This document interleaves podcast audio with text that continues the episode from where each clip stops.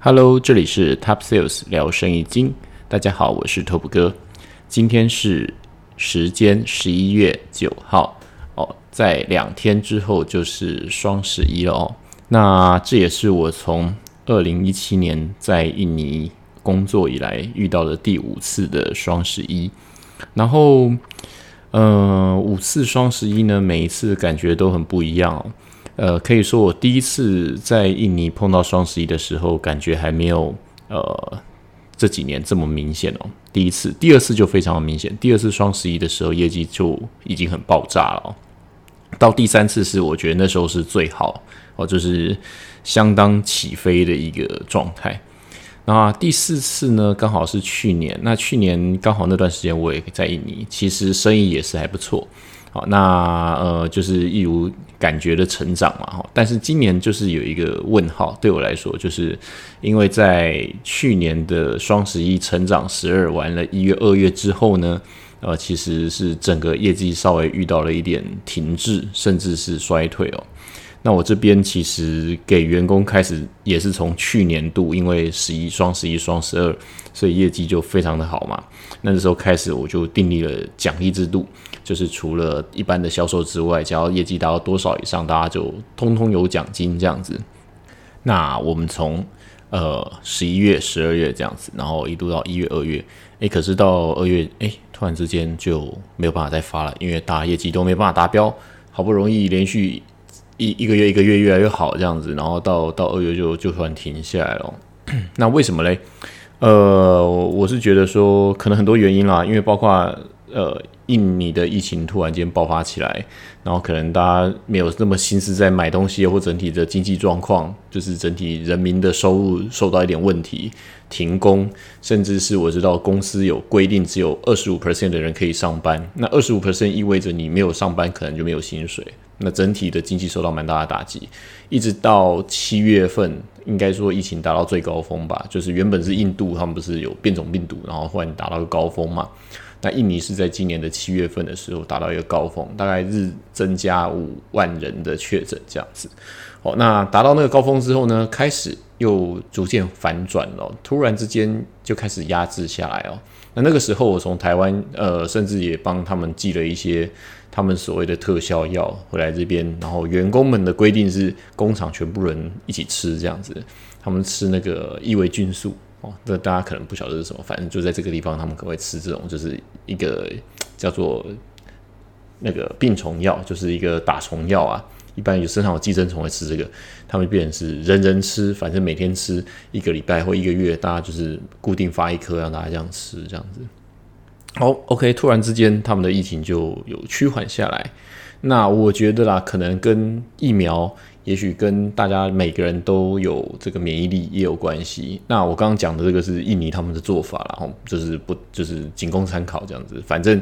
呃，因为他们实在是没办法控制医疗量的不足，甚至是那个时候你要回印尼，你必须要能够确保你自己有保险，或者是说你要确保像要进医院的话，你要确保你买得到氧气筒，你才能进医院。那，那个是今年年中时候发生的事情啊，只能说非常的惨。好，那到后来呢，七月、八月，OK，一路到九月的时候，九月中突然间整个疫情就趋缓下来了。那到九月后面到十月一直都是算是比较稳定的。那当然那个时候除了外国人，除了你有工作证之外，大概也都没办法进来啦。那甚至是那段时间，呃，我记得台湾的飞机长龙跟华航也都是不飞印尼的啊。那甚至在印尼这边的侨胞这边，他们还有组成就是包机，六月那时候包机回台湾。那我知道那个时候大家闻新冠色变，所以说也知道新闻上看到非常多呃确诊是来自于印尼的样子。然后，然后，呃，我们现在啊，这回来已经快一周多了哈。来回顾一下，我们现在如果你是外国人，你要怎么样进印尼？哦，那如果说你是有工作证的话，那基本上你要准备几样东西，就是台湾的两支疫苗的小黄卡。但是呢，其实我在飞的那一天，机场是告诉我说，这个小黄卡是不能用的，因为他们当天有一个指令说要换成国际版的，就是我们可能要去医院申请，我们打这个疫苗两剂，哦，那你要去医院申请变成是国际版本的这个证明书，好，那这个东西要改成国际版的，它机场他们这边检验，它才会让你过关。那再来呢，当然就是我们要去做 PCR，就去医院做 PCR。那我记得台湾那时候做，基本上呃起飞前三天的 PCR，所以就是现在台湾都是今天做，明天可以收报告嘛，所以大概是三千五百块左右在台湾做，然后今天做，明天拿报告。然后因为如果你是转机好了，可能你会中间会再加一天嘛，但是他们认的三天是上飞机那一天，所以意思是不管你是转机还是直飞，然后当然直飞就是当天，然后那那如果转机你要计算天数的话，就变成是你登机那一天的三天内。好，就是假设你是三十号登机，那就是二十九号的 PCR。好，意思是这样子。好，那所以第一个小黄卡国际版的，然后再第二个就是 PCR。好，这两份资料。然后呢，这是如果是你工作证的话，就是你必须要工作证嘛。那以前机场他还会看一个，就是说你回程时间。但是现在呢，呃，因为疫情期间嘛，他们可能回程班也不确定，所以如果你是工作签证这种人的话呢，机场就不会去检查说你的回程时间。好，那但是如果是另外一种人，就是哦，以前我们还会再做一份，就是所谓的呃，近两两周哦，两个月、两个月还两周之内的，就是有没有出境、出入境别的国家的资料。啊，但是这一次进印尼的这份资料我是准备的，要去外交部准备这个资料，要一百块。可是这次其实是用不到的，哈，就是他们并没有检查你这份资料。好，那如果你是外国人要进印尼，就是签证进印尼，不是所谓工作签证进印尼的话，他好像还要另外准备一个三百万的旅游保证险，就是。一般来说，旅游的健康险好像我问保险公司，他们说都只有保到一百万啊。那所以你保三百万，这相对是一个奇怪的要求。所以可能你要保三家，各保一百、一百、一百，然后变成三百万这样子。对啊，蛮怪的哈。它上面写十万美金的保险啊，所以说变成是说，呃，我不晓得如果今天你要去旅印尼旅游的话，你要去巴厘岛玩的话，对。我不晓得为什么你要准备这个东西了，但是不建议大家这时候来了哈。当然，你印尼本地人要去巴厘岛玩是很 OK 的哈。讲一下现在印尼的一些疫苗的覆盖状况哦。呃，印尼本身大概二点八亿人，那现在目前打了第一季的大概有呃一点二五亿，就是百分之四十四人打了第一季。那打了两季的大概有七千九百万人，就是两千呃二十八 percent 左右，七千九百万人。然后打三季的，好大概一百一十几万人。好，那就是零点四左右啊，百分比零点四。但因为印尼人太多了，所以其实我们细看城市来看的话，哈，就是我随便举例，假如像是呃雅加达或者像巴厘岛，我们举巴厘岛好了。巴厘岛总共三三百四十万人，里面有三百七三百三十七万人，就是已经打过第一剂，等于是百分之九十九点二二多趴，就是已经打了第一剂。那打第二季的也有两百八十五万，所以其实巴厘岛几乎百分之八十三的八十三 percent 的人都已经打过两剂疫苗了。对，那所以说其实他们现在也说巴厘岛开放大家进去玩这样子，只要你有打疫苗都可以进去之类的。那当然我前述前面讲的说你要有什么保险啊等等的那些资料了，那你有钱你就准备吧。但是当然我觉得这个时候来玩就是好像。你还可以再等等啦，就是虽然说看起来印尼现在大家已经跟病毒和平相处了，但是呃，谁知道呢？就是如果你不小心抵抗力比较差，然后不小心得到，前几天我们这边附近一个听到一个消息，就是有一个中国人在这边，他打了四剂疫苗吧，打了两次，两剂两剂这样打了四剂，就还是确诊嘛？对，所以说别人说的是这个东西就是很难讲嘛，啊，当然就是确诊之后你是轻症还是重症等等的，然后。那好，那我们回来，我们讲到说，你准备这三样东西要进机场之后呢，你的隔离状况是怎样？就是你的你你的动线是怎么样？哦，我记得以往哦，只要是我从台湾回印尼，我最讨厌的就是呃，在海关，就是在正常时候，就是没有疫情底下，哈，最讨厌就是在海关那一关，因为什么？因为呢，你过海关的时候你是工作签嘛，哈，那当然他就比较不会刁难你。啊，那如果是中国来的人，他可能海关还是会多多少少问一问，就是关于他工作的事情。但是台湾去，OK，他比较不会问太多，哦，不会像以前说要塞钱干嘛的呢？基本上我是没有遇到过，遇到过了哈。就是说机场说哦要给小费什么，我是没有遇到过。可是呃，当然可能中国人他们有这习惯，所以他看你是中国护照的话，可能会特别问你几句这样子啊。啊，但是现在这种状况我看是比较少。但为什么说我最讨厌在海关？因为我有很不好的经验，就是。我的行李在过关的时候，他们会给乱翻。哦，就是你在过的时候，那当然，呃，可能就是因为每次去嘛，之前都带很多的家当啊，可能带食物、带什么啦等等的。那他们呢，就是飞机在底下，它其实会做先做一次扫描，那就会发现你的那个单子上，它被他们做记号，就是飞机不是都会贴一张那个像条码一样的这个东西，他们会画个东西啊。当然了，就是你看你过去的最后，我们在过那个最后他那个拿完行李要出去的时候，海关那一站的时候。呃，你那张东西，那个他会去看你有没有被做记号嘛？有做记号，他们有时候是坐在行李箱上，或是坐在其他地方，反正他们知道有没有做记号，他们就叫你就去扫描。但是因为通常就是我可能有时候呃带比较多东西，甚至因为我自己的电脑从台湾带过来的，我是放在行李箱里面，直接把整自己的电脑整个带过来这样子。当然东翻翻西翻翻之类的，然后那呃，我之前就好像有。类似像是台湾带过去的一些零食、泡面、饼干等等的，或是一些伴手礼，就被他们直接摸走这样子。他们就是说：“哎，这个这个不行，就把它拿走这样子。”那其实实际上我查过是没有违法的哦，不像台湾说你可能不能带什么东西，对我是有查过是合法，但是基本上，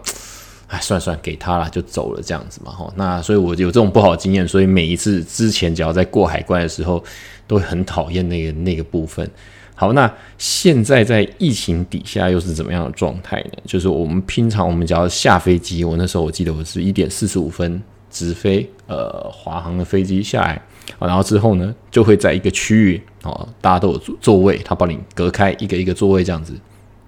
没得坐你就站吧，对，反正就是你就是在那边等着啊，等着之后呢，OK，这是第一站，好，就是等。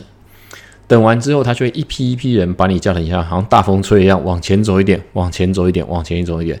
OK，我已经一段时间没有回应你了啊，在这这个往前走的这一段之后，让我觉得哇，这真的是很印尼的管理方式。你走快一点呢，你原本在后面的就会变在前面一点。好，那如果说你有点像大家在抢大风吹的位置，你位置抢的越前面，你下一关就会越快。啊，所以就可以一直超车，哦，甚至有些外国人他是不想等，然后看你坐在那边，你还没有起身，然后就是在旁边，哦，在旁边等着，诶，等那个这个像是类似那个安全的那个警卫，他说可以过了，OK，大家就开始一路往前冲，然后在他前面有空的位置就都坐下这样子。那甚至是有的人呢，就是诶，他就故意在旁边伺机而动，然后之后等到诶可以过，他就怎么样从穿过去这样子。对，那反而就是你可以看感觉出来，他们动线管理，即便是这么多的机场，这么多人来，他们还还是用这种方式。反正他觉得啊，你要你要超车，你要快那么一点就快吧。对啊，那就是我就看有些人就比较积极一点，就一直往前走，一直往前走这样子。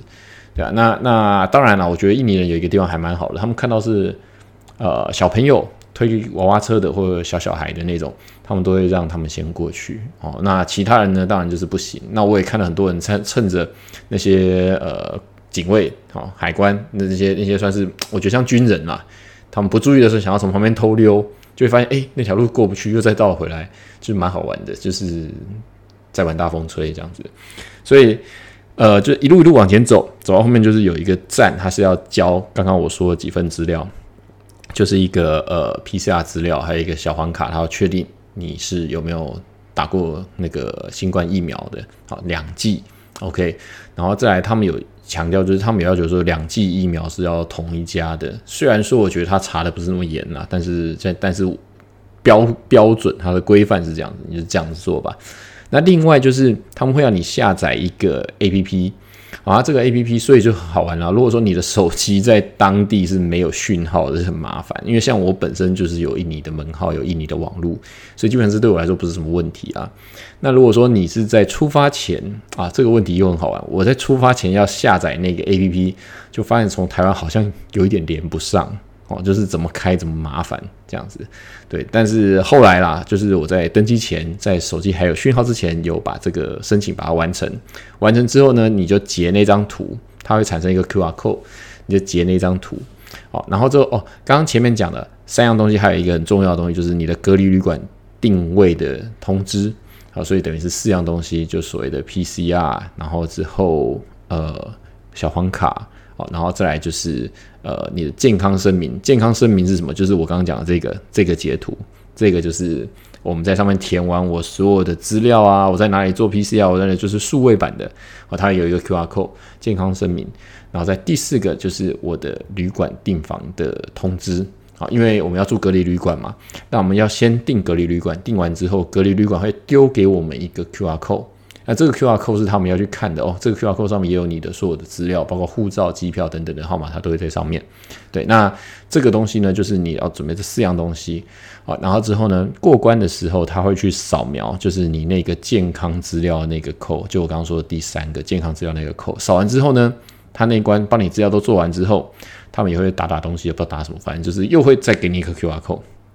这个 QR code 就是你新拿到了手上的单张的 QR code。好，然后之后他就会针对你手上拿资料的完整性帮你排。那我记得好像是 A、B、C，D，我不晓得，我被排到一个 H 组。对，反正就是我就拿那个东西，他就把我放在这边。哦，你是拿这个的。然后之后呢，他就会指挥你在这边等，然后等到一段时间之后，指挥你去做 PCR。好，那做 PCR 人就没有那么多了，就因为他已经分成一区一区的。好，那当然等的时候，就是因为照照排队嘛，这样一次放一票人进去，所以只要你从第一关大风吹，最后被放进去的时候，它就是一步一步一步来。好，那第一关大风吹完，第二关就是查对资料，第三关就是帮你做 PCR。那 PCR 那边人就不多，因为他所有资料已经帮你又换成一个 QR code 了，所以他们只要看那个 QR code，然后之后做完 PCR 之后呢，他们会在你的护照后面，就是他是现场帮你筛检哦。然后它会在你护照后面贴一个小小的新的 QR code，然后另外它会产生另外两个 QR code 贴在你的那个试剂上面哦。那但是有一个是贴在你的护照后面。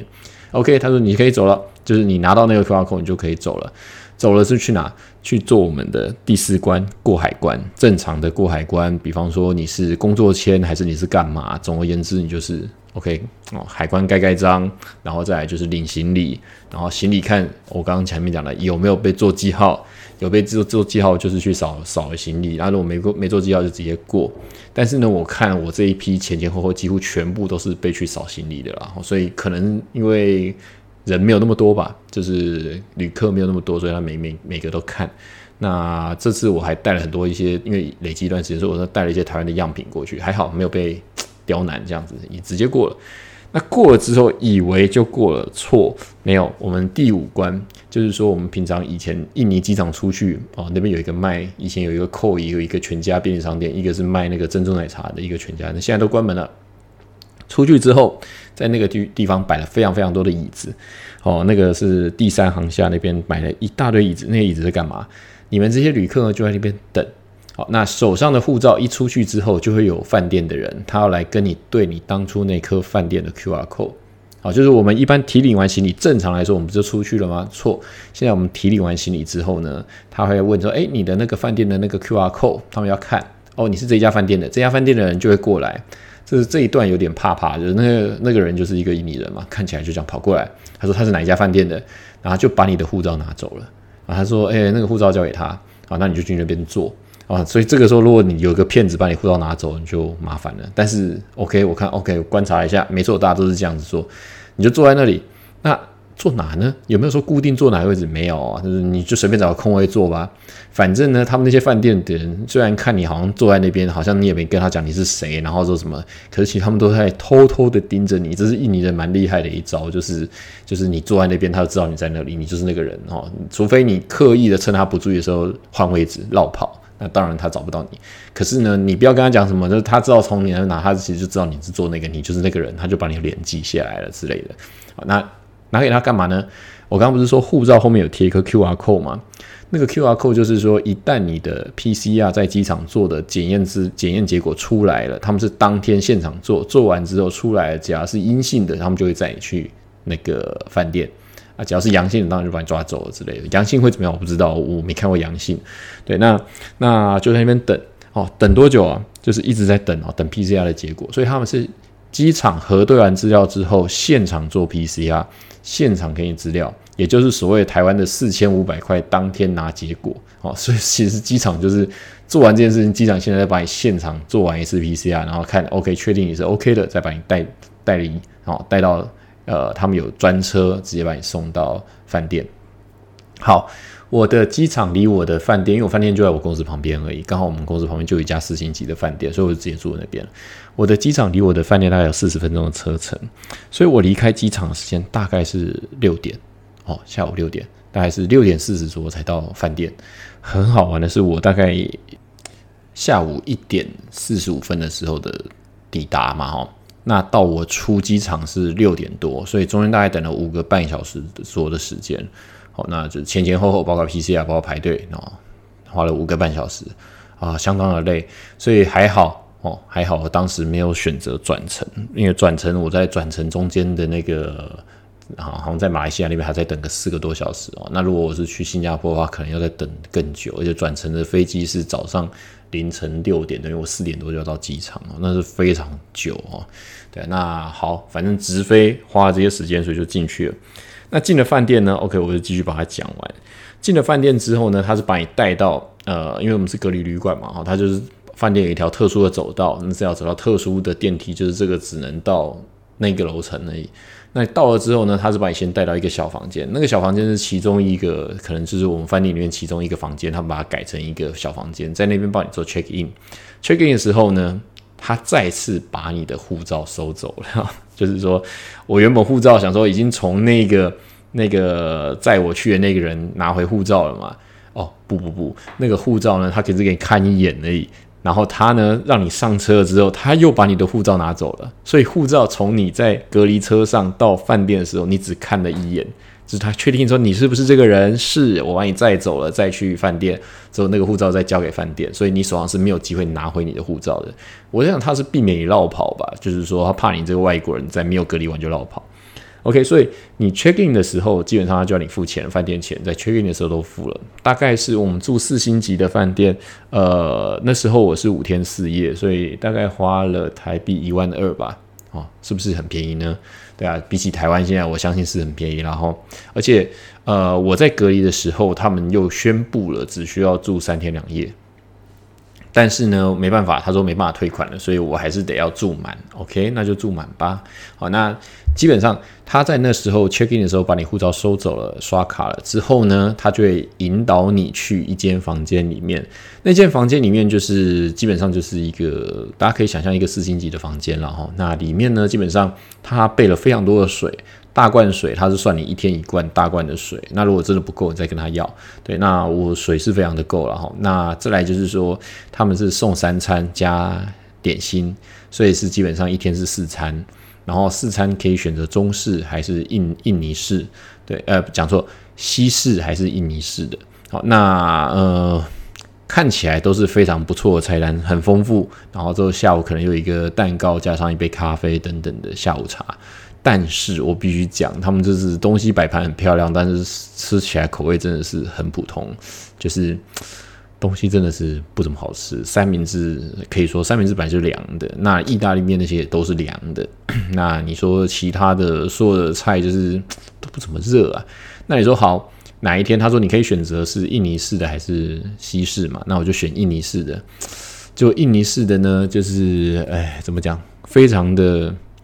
呃，用视觉来讲，就是非常孤单啦。你的盘子上真的就没什么东西，就几样东西，这么一撮一撮一撮这样子。那因为印尼人吃东西真的就是，呃，东西料真是很少，这一点一点一点，可能就是几片肉，几片肉，真是一片两片三片这样子，是很少这样子。那或是几撮菜，一个两个三个这样子菜这样子。然后盘子很大，东西很少。重点是它就会有一包米。就是会有一个类似像是汉堡袋子装起来的一包米，就是白米，里面没有任何东西的白米。对，那那我想有在印尼工作的人大概听懂我在说什么了。反正他们的呃素食餐厅里面都会有这包米，小朋友特爱这包米的。对我也不知道为什么。其实我们员工也是非常爱米，就是我们假设公司公餐的时候，就是他们都会就是有一堆米，他们就很开心，加一点辣椒酱，加一些什么就可以吃了这样子。对，那这这边的习惯吧，所以他们可能就是很喜欢吃，他们觉得米很好吃。呃，其实我必须讲，这边的米确实是蛮好吃的，比起其他西方国家，或者说这边米确实还不错哈。然后那吃就是这样子，还有一个很好玩的地方，就是他在饭店的门口就有一张桌子，这张桌子就是他每天送餐放在你的桌子上，然后就帮你按电按叮咚，然后出去取餐直接出来进来吃。然后他有附那个洗衣，所以就是你把你的脏衣服放在外面，他会帮你洗好烫好，那还要加那个板子哦，就是像是专业洗衣店这样洗好再还给你这样子。就是他们的这个我说一万二里面包括一天四餐再加上洗衣这样子。但是呃，你外出其实不能外出的，所以你开门之后你会发现门口外面走廊的尽头，它假设它一个直角好，有一个军人坐在那边。那他们是这样讲的：你只要外出或者你出去外面，你没有在隔离的时候，你被抓到的话，他们就会罚一百条，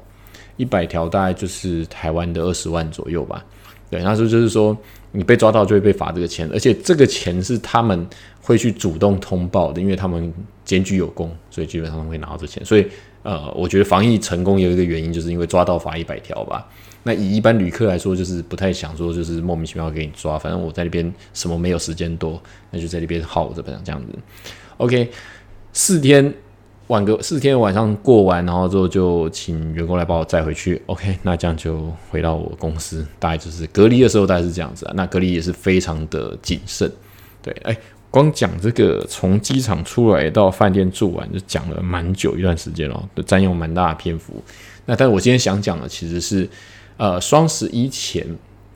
呃，一样是在讲做生意上面碰到一些问题。因为呢，我们其实呃去年吧，应该说是去年一整年，我们的重心其实有着重在一块，开始做一些小家电。那个时候的电商还不错，加上疫情刚起来，那所以说其实呢，卖场里面多了很多在卖所谓的小型家电的这种呃店铺，连他们的大型的那种所谓的。呃，有点像是大型的综合五金吗？台湾有没有类似这样子的店呢？总之，他们有一个叫 A C E 的集团，就是有做家具，有做家家电，有做车用等等，很多就是包包罗万象。好，那甚至还有卖一些寝具等等的这样子的地方，也开始卖起小家电，有点像呃，台湾像 Hola 吗？还是特利屋这样子的感觉啊？就是就是。他们开始卖很多小型的家电，这样子也是美美的，看起来很漂亮的东西。哦，那那个时候其实我在线上也开始做一批我自己品牌的这种小家电的东西。好，然后呃，去年一整年算是做的还不错。那时候我就觉得说，嗯，没错嘛，前年还好。我想到除了我们的声音跟我们的记忆体之外，我们还要想到多一个东西出来做，做自己的牌子。OK，那时候还不错，做做做做做。结果呢？OK，那时候获利从一开始还不错的获利，可能从卖一个赚一个百分之百，然后开始一直一直做做做做做，呃，到疫情期间，到去年十二月完一月，现在开始，因为我上一集有讲到，很多人开始在这边切货甩货，现在整个价格就大崩，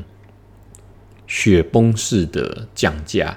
然后到最后呢，OK，卖卖卖卖到就觉得啊，这个真的是太难做了，因为。价格太烂了，而且就是市场上太多烂的东西跟好的东西，而且他们烂的东西会用好的东西的图，你也很难去检举它哦。就是说，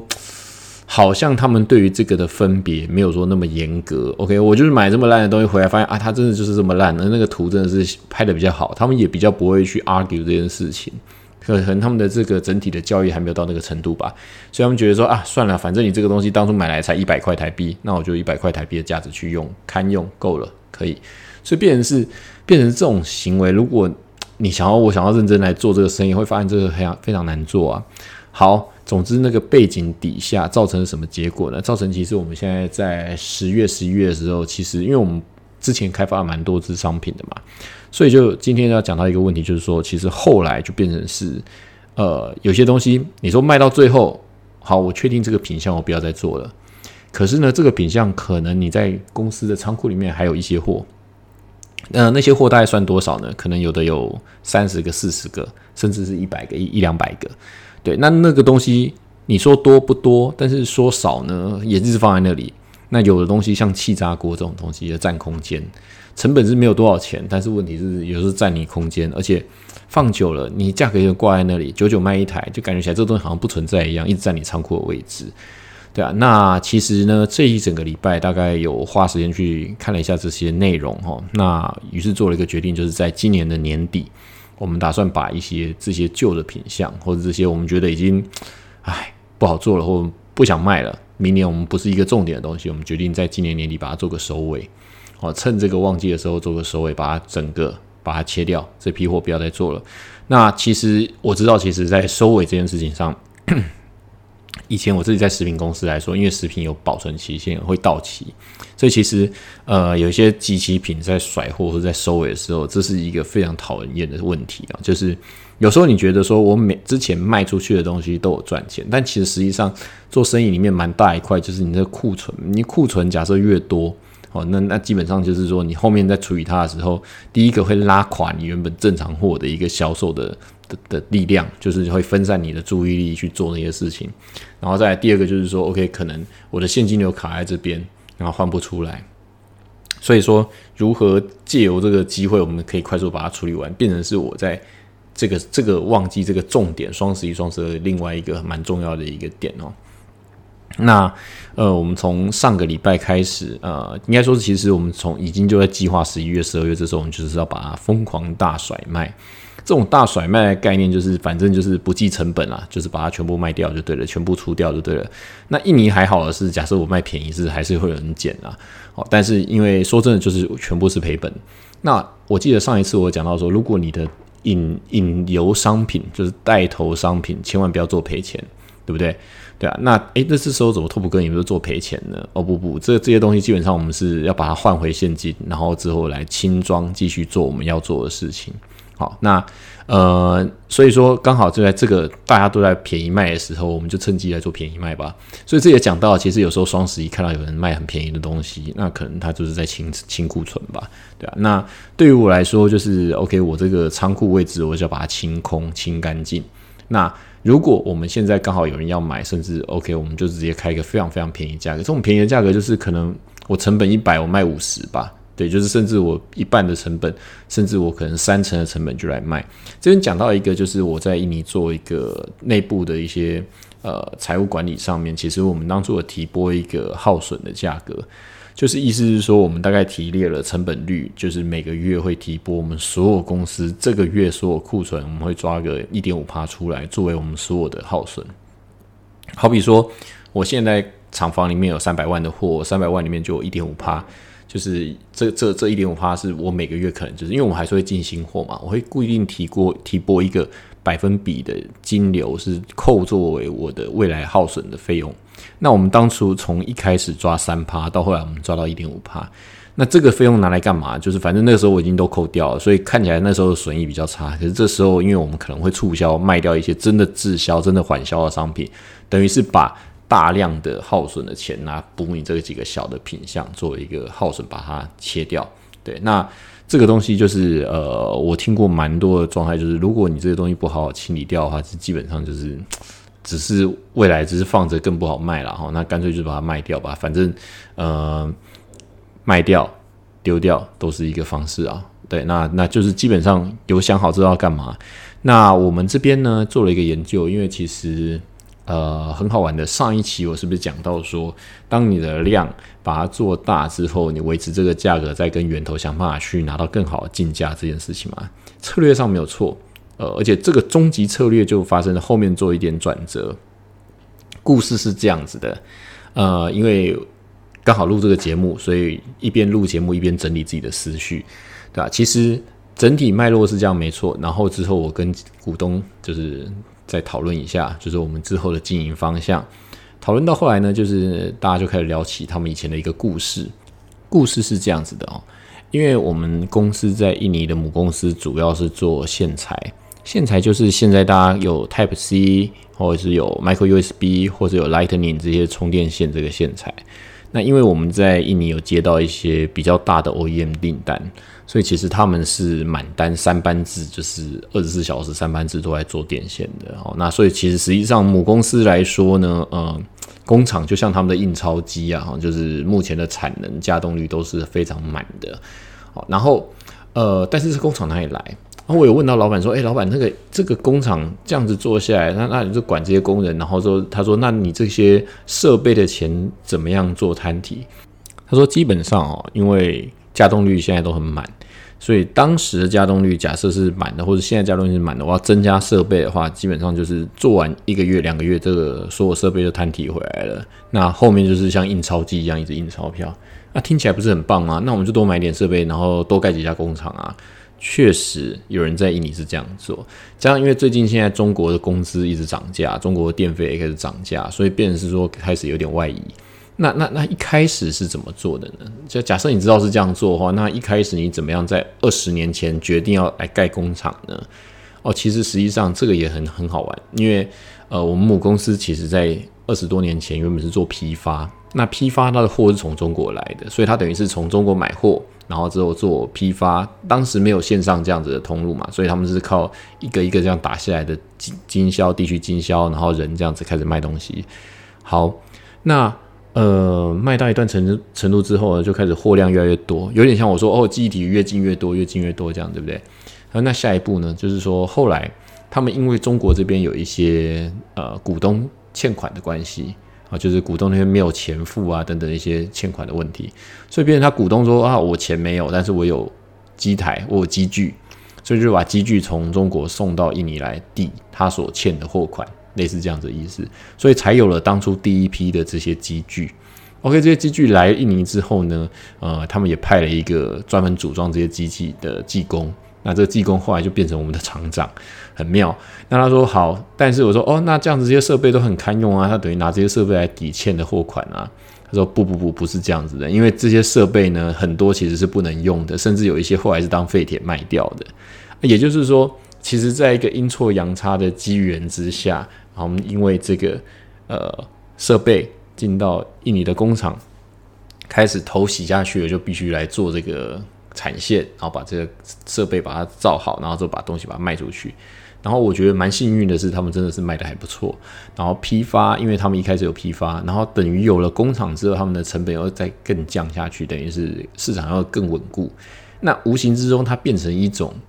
呃，可以这样讲，在台湾说这个叫所谓的防火墙嘛，或者是所谓的护城河吧。哦，就是等于是说，哦，我不但自不但。呃，有批发渠道，我也有自产工厂，所以说基本上我的成本有有机会再往下修正啊，等等的啦。我们自产自销，所以成本我们有更好的优势。好，看起来是这样子没有错啊，对吧？那所以说，变成是回过头来，因为其实在印尼卖很多电器商品了，我们从中国进来，印尼他们现在也有要求，就是不管你是做日用品、化妆品，或者做电器商品，其实他们都有一些准字的要求。那所以这样其实想想哦，我去做这些准字，跟我自己这个准字这个工厂在印尼本地生产，其实后来算一算，搞不好工厂在印尼本地的效率会是更好的。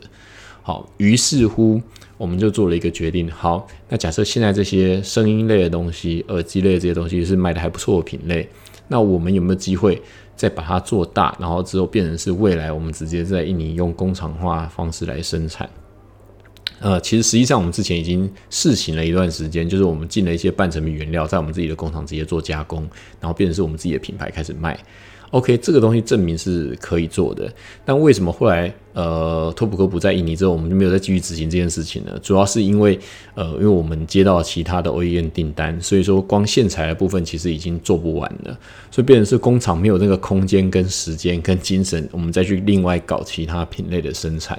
哦。但是，因为我们后来看了一下我们整体财务报表，好，这样整理下来，其实实际上这个东西在印尼也是有潜力的。而且电子商务呢，我们有办法得到客人的这个渠道，试着用电子商务方式来跟一些店家做沟通，来跟店家做贩卖。那其实印尼的批发，我一直讲印尼的批发商，他们其实不像台湾的这种经销，他们可能一次进货量很大，他可能一次进货量台币一千两千块，就是算是进货，甚至更少一千块以内，他们都觉得自己是批发商。那 OK，所以说如果是这样情况之下，他会回购嘛？趁着这个十一、十二月这个部分，我们把一些我们的渠道呢再继续打通，后面甚至是其他人，因为他们假如要从中国拿货，都可以把这些订单吃下来，变成我们从印尼工厂直接出去。那于是乎这一段变成是我们现在的短中长期的目标。从原本的短期 OK，我们是尽可能的把商品做大。然后到跟源头这边做溢价，那当然每一次我觉得溢价议的都不错啦，因为呃你有量嘛，那有量这种东西就很好玩。今天假设说 OK 我量做大了，一开始你的角色是我去拜托这些工厂说，哎可不可以给我一些货？那这个货我大概多少钱我能卖？然后这我能包销，我能怎么卖完？对，但是呢，一个很有趣的经验就是，变成是说，当你这个量做到某一个程度的时候，莫名其妙你有微信就会有其他人来跟你说他有这个货，那这个货呢，你要不要？试试看，那这个货挣多少钱？莫名其妙就会增加个几百个联络人，忽然之间就整天在问他这个东西要不要卖之类的。所以，变成是你东西卖多了哈，以这个中国供应链这种方式的话，其实你并不求说他们到底知不知道你，或者是要不要拿东西给你卖。OK，那但到这一步之后呢？下一步呢？因为我们不能总是就是停在一个地方嘛。那大家以以以前都在讲做生意要抓护城河嘛，要要抓所谓的防火墙嘛。那所以这个脉络就假设好，我们做到下一步要做什么？我们已经有这么大量的。货源可以供应他们，然后做我们那以往台湾可能会停留在一个就是好，那我就做一个大的经销商，然后来来做呃，因为台湾可能不会去想说我要盖工厂啊。对，说真的，其实，在台湾这种思维大概不会有。可是，其实你放到印尼这个地方来看的话，就变成反而是 OK。假设这个东西量大，那加上它的供应链是这么的片段，就是说我们可能这个东西也没有，这个东西没有，他们其实仰赖进口。那可是，如果说我有本事可以做到工厂化来做的话，把这个资金投入进去，变成是我们在生产这个东西，等于就是从一开始做品牌代理、做代销，再做自有品牌之后，下一步变成自有工厂，那就自有工厂出来做商品，直接卖给印尼人。这是一路从我现在等于说来印尼已经啊，经过第五次的双十一了。对，那也在这边找到了一个蛮有趣的一个方向，就等于是说，好，在这次双十一完之后，为什么前面讲说，把一些我们觉得不需要做的品类，在这边最后趁这个旺季做一个结算，也许说做到最后哦，十二月实在剩下卖不掉了，那看着怎么样送出去，还是直播的时候就是一直送一直送这样子，大方送送完。总而言之，就是把这个东西做个收尾，收尾完之后，让我们自己的呃收回一些现金，然后再把这些现金投到应该放的地方。那我们就会专心来做几个不同领域。那这个领域我们就把它深耕。那深耕完之后呢，相信我们在商品的成本上应该可以达到一个还不错的条件。品质的部分也有一直做到有回购客。那所以变成是假设我们可以把这个东西直接 local 在在印尼做，然后印尼本地取得准字的速度一定是比国外进口商品来得快。所以这时候再从印尼本地有的品相之后再来做变化。所谓变化，不是说呃很困难的变化。以耳机来说，变化可能就是在射出壳的颜色，或是这个壳的造型